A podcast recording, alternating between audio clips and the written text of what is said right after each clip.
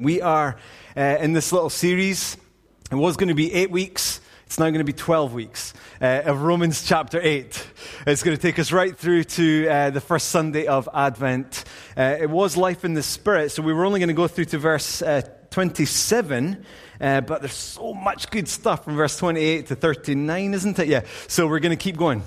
so, yeah, be encouraged by that. and we've just been looking at such incredible deep, profound, life changing truths in this series through Romans chapter 8. We are looking, sorry, I'm just letting you know that apparently my wife's calling me right now, but she doesn't appear, she doesn't, she doesn't know she's doing it, so I thought, I can't really speak to you just now, sorry. Anything urgent? Cool. We'll pick up on that later. Um, so, I keep this here because it's got the time on it, you see. That's why it's, it's, for your blessing that I keep it there, not so Lindsay can call me. Um, so we're thinking about some amazing realities in these verses. So I, we're going to read, like when Dominic preached on verses 10 and 11, he read from verses 1 to 11. Today we're on verses 12 and 13. We're going to read from verse 1 because there's such good stuff in this. Uh, God's blessing to us. So let's read Romans 8, verse 1. And we're going to stop a little bit along the way. There is therefore now no condemnation for those who are in Christ Jesus. For the law of the Spirit of life has set you free in Christ Jesus from the law of sin and death. For God has done what the law, weakened by the flesh, could not do by sending his own Son in the likeness of sinful flesh, and for sin, he condemned sin in the flesh so, one of the things we've been looking at is that what this chapter lays out is that every human being lives under one of two laws, is the language there in verse 2.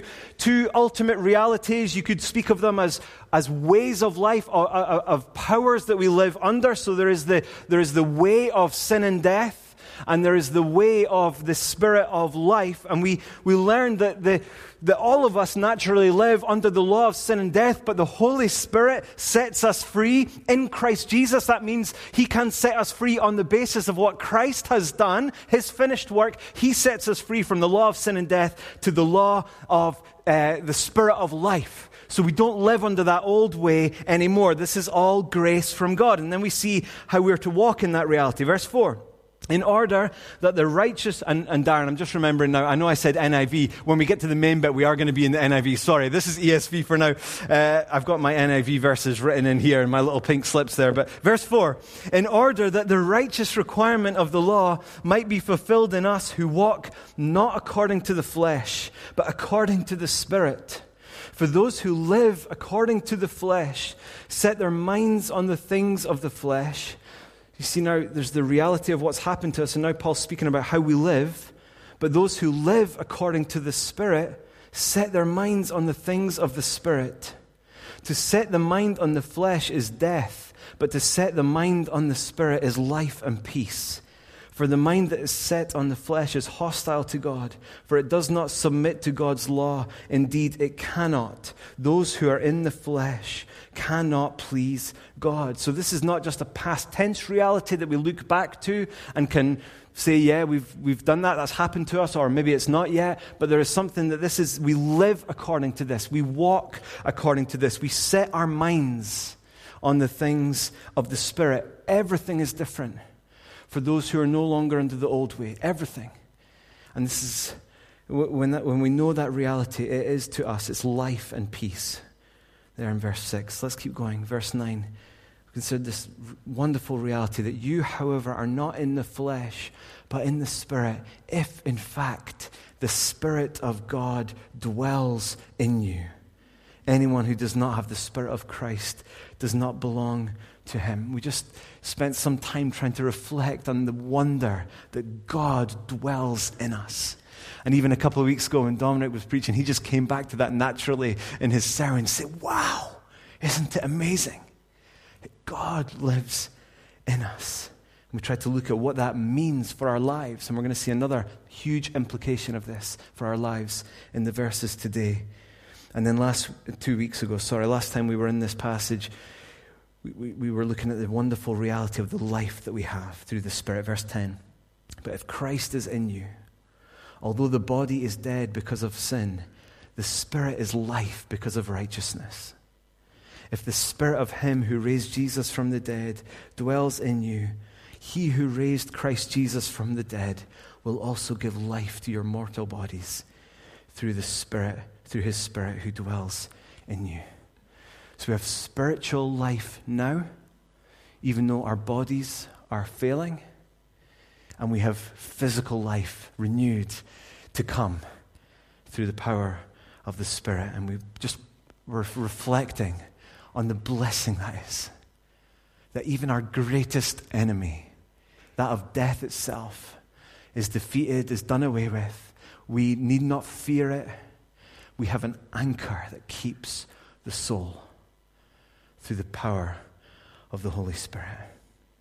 These are deep realities. Speaking of rest with God, forgiveness freedom from that which would bind us and hold us back, the reality of God in us, among us, and the sure and certain hope that we can have through the deepest trials. These are rich, profound implications for our life. And now we come to another very important implication of life with the Spirit of God within us. So I'm going to read these words from the NIV, uh, just simply because I just think they're a little plainer, a little more easy to understand than the way the ESV puts it. So, verse 12 and 13. Therefore, brothers and sisters, we have an obligation, but it is not to the flesh to live according to it. For if you live according to the flesh, you will die. But if by the Spirit you put to death the misdeeds of the body, you will live. So you see, Paul is just continuing to contrast these two different ways of life, these two different ultimate realities under which we live. They're, they're, it's either about life according to the flesh or it's life according to the Spirit. And here before us in these verses are life and death issues laid before us. And it's all to do with the issue of sin what we do with sin in our lives. Now, you might have picked up the word sin actually isn't in verse 12 and 13. In the way that it's put in those verses, in, in verse 12 and 13, he speaks about living according to the flesh. Uh, and in verse 13, Paul speaks of the, it's actually the deeds of the body, but the NIV, in trying to make it clear, uh, adds in that little miss. It's about the misdeeds of the body. And, and the point here is that, that Paul's not speaking about some philosophical reality, but he's speaking about what our bodies do. He's speaking about our hands, our feet, the thoughts that we have, the, the words that we speak. And he's, he's saying that, that our bodies act in a way contrary to the way that God designed them to act. And that's why the NIV translates it misdeeds, just to make that really clear. Um, we're, doing, we're talking about doing the, the wrong thing here. Some of the language that the Bible uses, sometimes the Bible will speak of transgressions, uh, and, and most commonly we would think of the word sin. Sin. That's not necessarily a nice topic to think about, is it? I want you to know that there is hope today. There is good news today. But in order to know the sweetness of hope, we do have to understand the, the, the, reality of the sourness in which we ultimately, naturally live. And Paul wants us to know that one huge implication of life in the Spirit has to do with how we think about sin. So we maybe think that that's an old fashioned word, or we maybe think it's a bit of a harsh word to think about, a harsh reality to think about, but it's absolutely crucial that we never give up considering how to deal with sin. It's a, it's a Bible word. We better not give up on it. And we've got to think about this in, in different ways. We have to deal with the sin in our lives. But we can't just stop there. We don't come. I, I was praying as I was drumming that we would know that we're one body here today. So we don't just think about this, the sin in our lives as individuals, but we think, well, what about us as a family? What about us as a church? How are we relating to God and relating to one another? So we have to think about what's God teaching us about the sin among us. And then also, crucially, we have to also have something to say about the sin in the world. And we in the church should be people who stand against some of the horrific acts of evil that happen in this world. And we do that in numerous ways. Heidi was at street pastors training yesterday. Why? Because she knows that on a Saturday night, a Friday night in town, there's, there's horrible things that go, go, that go on. And she wants to stand there and say, no, no, I, I, I belong to King Jesus, and his kingdom has a different way of working. That's why we support IGM. That's why we together should be standing up for injustice in our lives in various ways. So there's, there's many different ways that we need to think about this issue of sin. It's crucial that we deal with this mainly because of what it says so plainly in verse 13. If you live according to the flesh, you will die. Now, you might say, well, all of us are going to die. Paul's not speaking about that kind of death. We know that because just in the previous verses that Dominic was preaching on, he spoke then about the reality of physical death. But he's not speaking about that here. Paul is speaking here about spiritual death about eternal separation from our Creator God.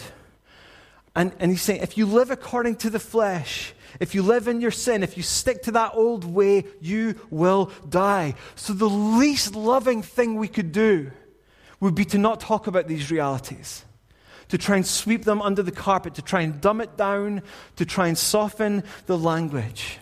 That's not loving. We have to speak about these things.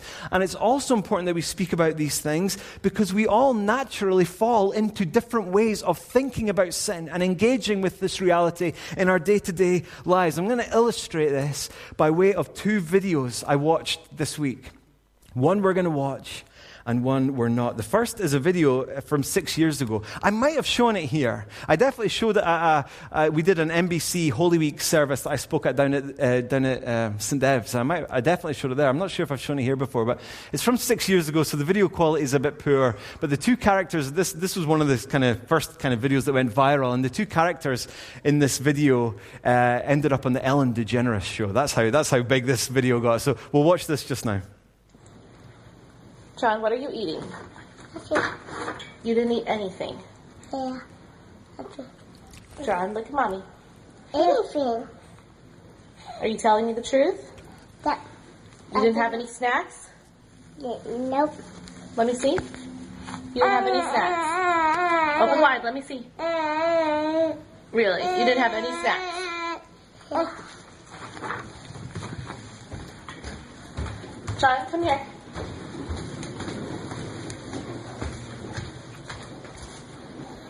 John, can you explain to me why, why the sprinkles are empty?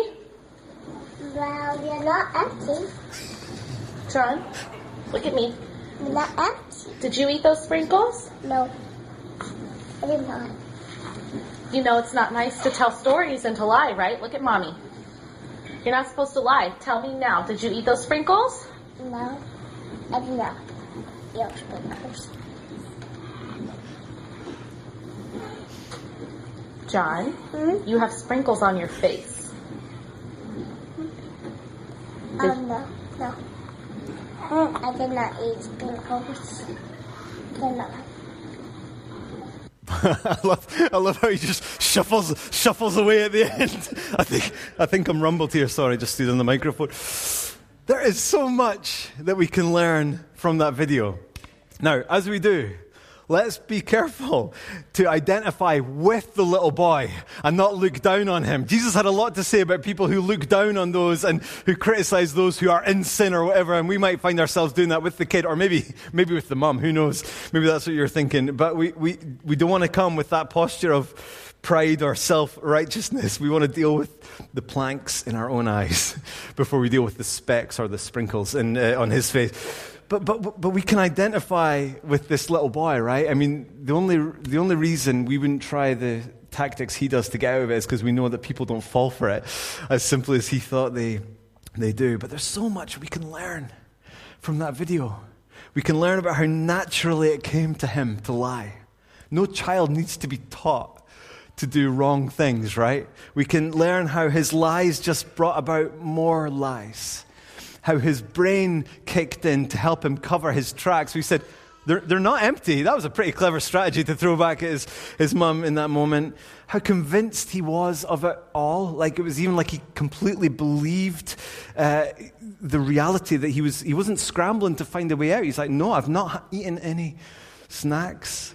And, uh, you know, apart from, like I say, he sort of gave himself away at the end with his little shuffle back there. But, but is this video not illustrative of how we often engage with sin in our lives? I want us to think about this. How do we engage with the sin in our lives? And, and so that we're not thinking in the abstract, I'm just inviting you, just when you're sitting there, just as I speak, in, a, in just a moment of quiet, take a moment and ponder one area of your life which has been a struggle for you, one area where you know you're not living, you have tended not to live as God would want you to live. Even if you're not a Christian here today, even if you don't believe in God or you don't buy concepts of sin, you know what I'm getting at. The stumbles, the struggles, the difficulties, the things that you do wrong, mistakes you've made. Take a moment and ponder and have something in your mind when we're thinking about this. That's why Paul speaks of misdeeds of the body. Interesting here, he doesn't use the word flesh, that word sarx that we've been hearing about, this, this concept of the old way. Here he uses soma, our body. And it's because he really wants us to ground this in the gritty reality of our struggles, our stumbles, our sinful behavior day by day. So we should keep that in mind. Now, with that in our head, we think about this video. Can we not relate to the little boy in that video regarding how we think about sin in our lives, the, the urgent need to defend ourselves when we find that we've been caught out by something. And, and that then governs every subsequent action, every subsequent word, how easily it comes to us the sin that we struggle with again and again, no matter the, the presence of those who love us, no matter the pleas of those who love us to do what is right, how easily sin can come to us, no matter we can think of how quick we can be to justify ourselves. We can become so convinced that a course of action is okay. We can point something back at someone else before reflecting on the, the, travesty of how we have misstepped along the way. And while we might sometimes shuffle back a little bit, knowing that things aren't quite right, ultimately, the way that we often engage with sin is basically to shrug our shoulders. No big, no big deal. We just deal with the challenges as best we can as they come along. But, but even in how we watch that video, there's an illustration, I think, of this, of how we engage with sin. I mean, what do you see in that video? Do you see something funny? Something sad? Maybe just it's just life, right? It's just little, just life, normal life. Or maybe there's a lesson to learn. Well, I think you can make a case for all of those, but even with regard to how we engage and how we look on at that video, I think it is illustrative of how we think about sin in our lives. Sometimes it's funny, right? Sometimes it's a little bit sad. It's just life, it's just an opportunity to learn and to grow. But, dear friends, when we get to know the God of the Bible, when we learn about who He is, when we learn about what He wants for us. When we read, for example, the Sermon on the Mount and we hear the teaching of Jesus of what it means to live in a way that would honor God in our lives, there is no question that every single human being falls short of that standard that God has for us. As Paul said it just some five chapters before, all have sinned and fall short of the glory of God. You can't read about this God and feel like, yeah, yeah, yeah, I'm okay before that God. I got it all sorted. No. All of us have sinned and fall short of the glory of God. But the point I'm getting at is how easily we can live with that reality. It's not how we should react to the issue of sin in our lives. There should be a quite different reaction. The other video I saw this week, I'm not going to show. Someone sent it out to try and identify three kids who bullied another child. And it went viral, and it led to, last time I checked, at least one arrest because of this video as they identified the three kids and the one who was taking the video. But I found myself watching this video one lunchtime uh, via Twitter, and quite suddenly it was just fairly benign until quite suddenly this horrific violence erupted. Punching and kicking and stamping on this innocent, defenseless kid. And it was my reaction that spoke to me. My face contorted. My body physically recoiled as I saw it. I went back in my chair a couple of times. I could feel my heart rate increase. I felt a bit sick, and I ultimately had to turn it off. I was angry at the injustice of it. I was sick thinking about the pain of that little boy and what he had been going through. But it was that instinctive reaction of, I need this gone from me. I need this away. That was what I felt most strongly in that moment. Maybe you can relate to that. You can think of a movie you've watched. Schindler's List came to my mind when I was thinking about it, or a news report that you've seen, and you just think, I can't watch that. That's how we should feel about sin. That's how we should feel about sin. As I was thinking about this message on Friday, I saw that video. I was thinking about the seriousness of Romans 8, verse 13, and I felt God challenge me in that moment as I felt that serious reaction to that video. I felt God say to me, Look at your reaction to that horrible act. That is how you should feel.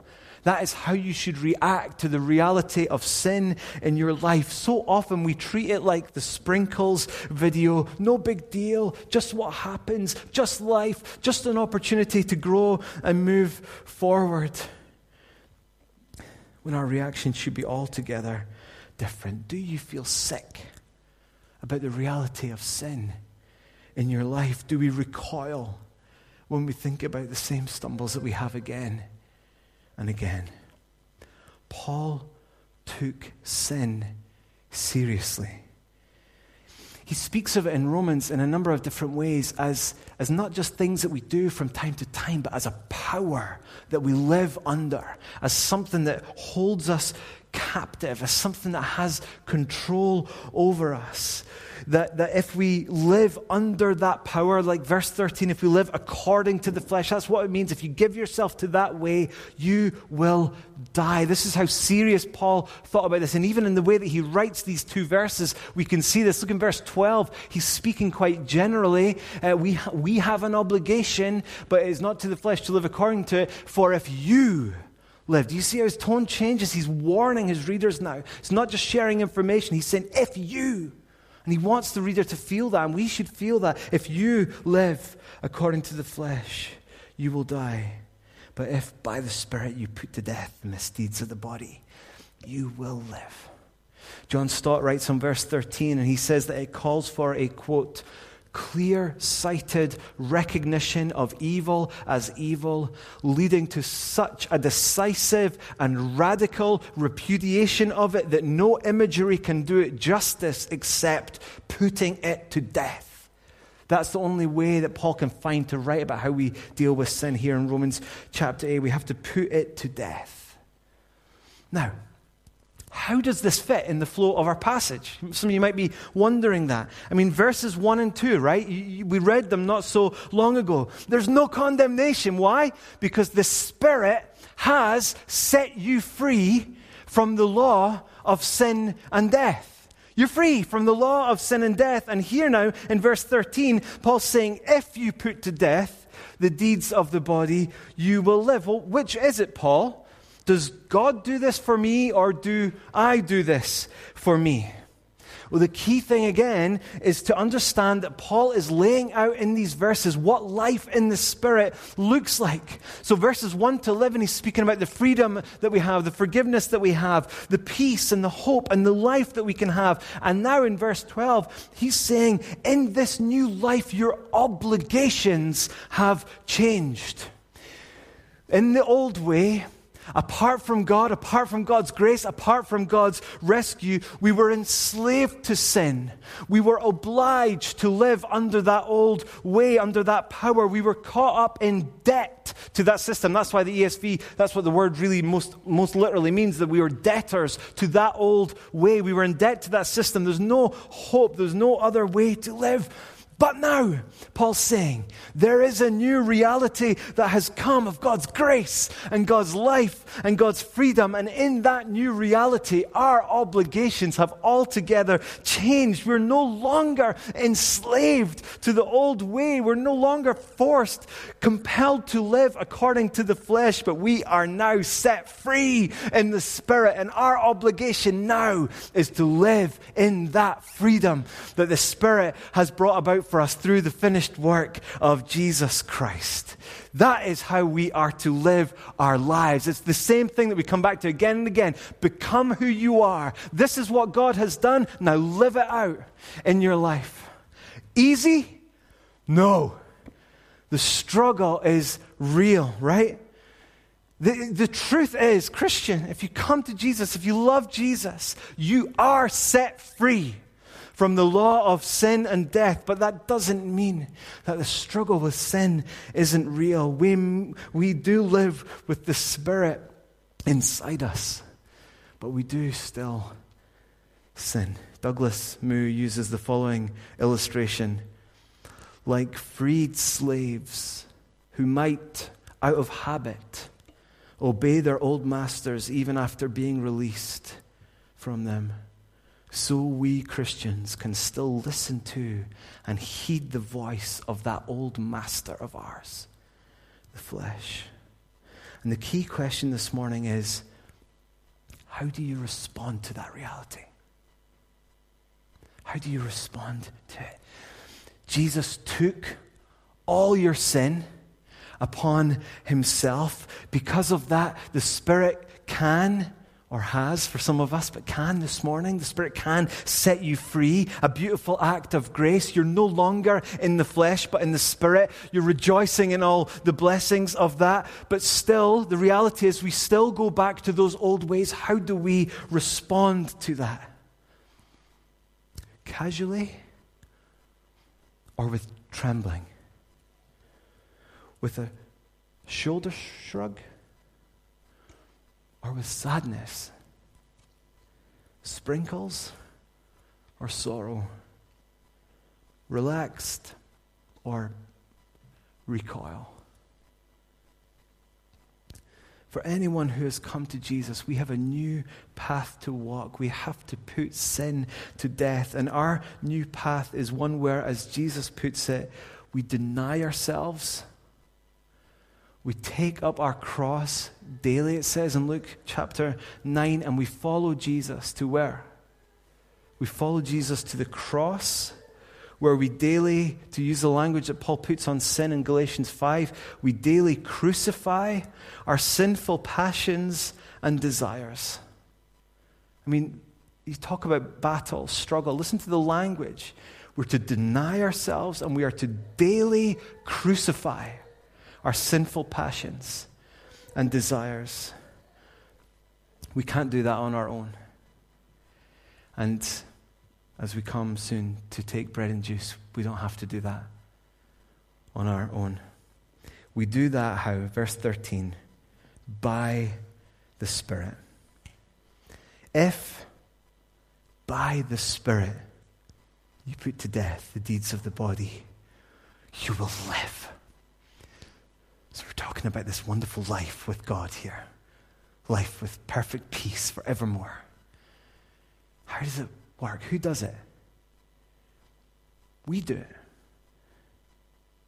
If you put to death the misdeeds of the body, how does that come about? It comes about by the Spirit. When I was planning this sermon series, I was jotting it down on my Excel spreadsheet. I almost called it The Spirit Deals with Our Sin. I thought, no, that's not right. It's not what verse 13 says. It says the Spirit enables us to deal with our sin. And you say, well, I thought God set me free. I thought God did that. Well, listen to what um, John Murray, a Scottish theologian, writes. He says, The believer's once for all death to the law of sin. That's the gospel. That's what God does for us. That reality does not free him from the necessity of putting sin to death in his body, it makes it necessary and possible for him or her to do so. It's necessary. If you don't care about this, if you know there's been issues in your life and you don't care about it, that is to say, if you to use language of verse 13, if you live according to the flesh, you will die you will die. You will face judgment before God. If you have truly been set free to live under this new rule of God's grace, you will desire to grow more like Jesus. Struggle as it is, day in, day out. You cannot see God for who He is and not care less about treasuring any other thing day by day over Him. He has to be our number one treasure. That's what it means to know who God is. When you know Him, you treasure Him above all else, and you're going to fight to make sure that that is appropriated in day to day behavior. I could not meaningfully call myself Lindsay's husband if I again and again, without much more than a shrug of the shoulders, chose other people, other activities, other priorities than her. What our marriage means is that it's necessary to work at it. It's necessary to, to seek to work that out day by day. It's the same with us and God. What this new life in the Spirit that God has achieved for us, what that means is that it's necessary for, want to, for us to want to put sin to death. It's necessary, and praise God, it's possible. We put sin to death by the Spirit. He has, quoting Doug Moo again, taken up residence within us producing in us that mindset which tends toward the doing of God's will and resists the way of the flesh. It's possible to put sin to death because of God, because God lives in us, because God is at work in us. He's changing us. That's amazing grace, dear friends. There is hope for you in your struggle with sin. Some of us have wrestled with sin for years. There is hope because God lives in us. That's amazing grace. And part of us swimming in that ocean of grace is that we go to war with sin in our lives. Dallas Willard put it like this Grace is not opposed to effort. Don't let anyone tell you that. Grace is not opposed to effort, Willard says. Grace is opposed to earning. Okay? So we don't earn because God is the only one who can give us what we truly need. But that living that out day by day, that's going to take effort. We, we're brought into this new reality by the grace of God, and then we work it out. And we can, and we must, and we can because the Spirit lives in us, and by Him we put sin to death. So now we're coming to close. I just invite you to close your eyes. We're going to come and just pray how does this work? What does that little phrase, by the Spirit, mean? What does it mean?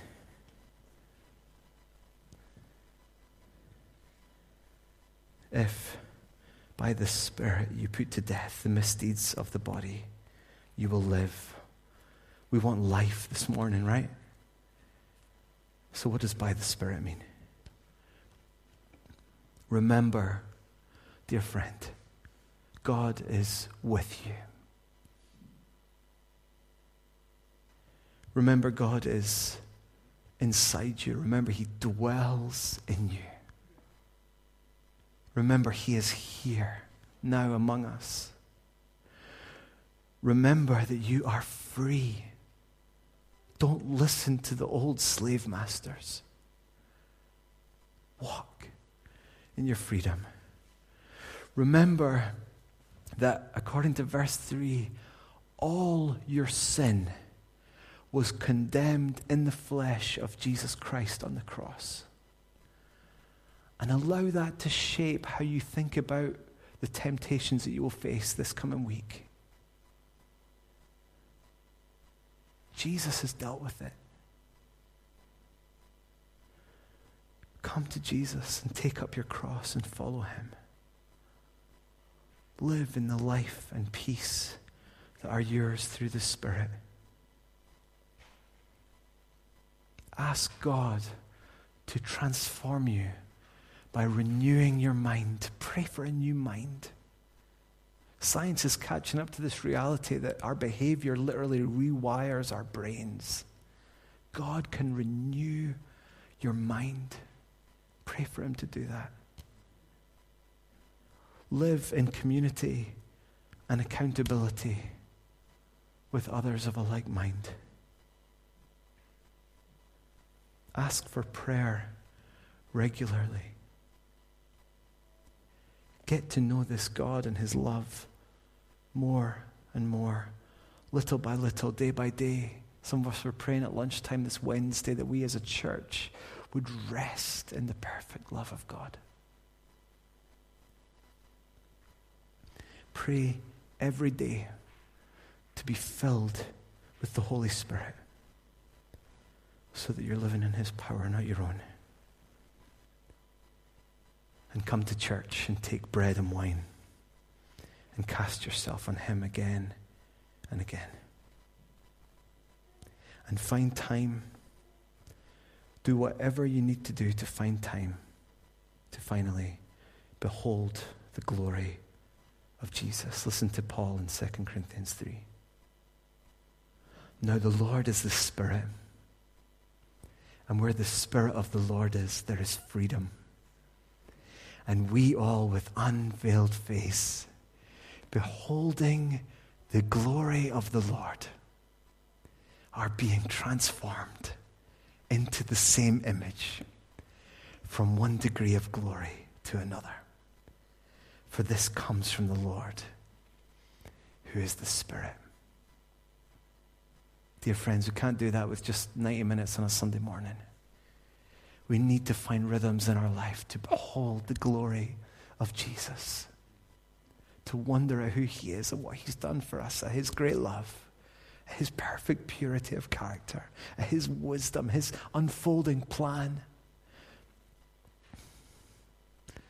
Oh, Father in heaven, we pray that you would grant us the grace this week to find little ways in our day to day lives Lord, that we would behold your glory with the veil removed, basking in the glory and the wonder of the freedom that you have won for us.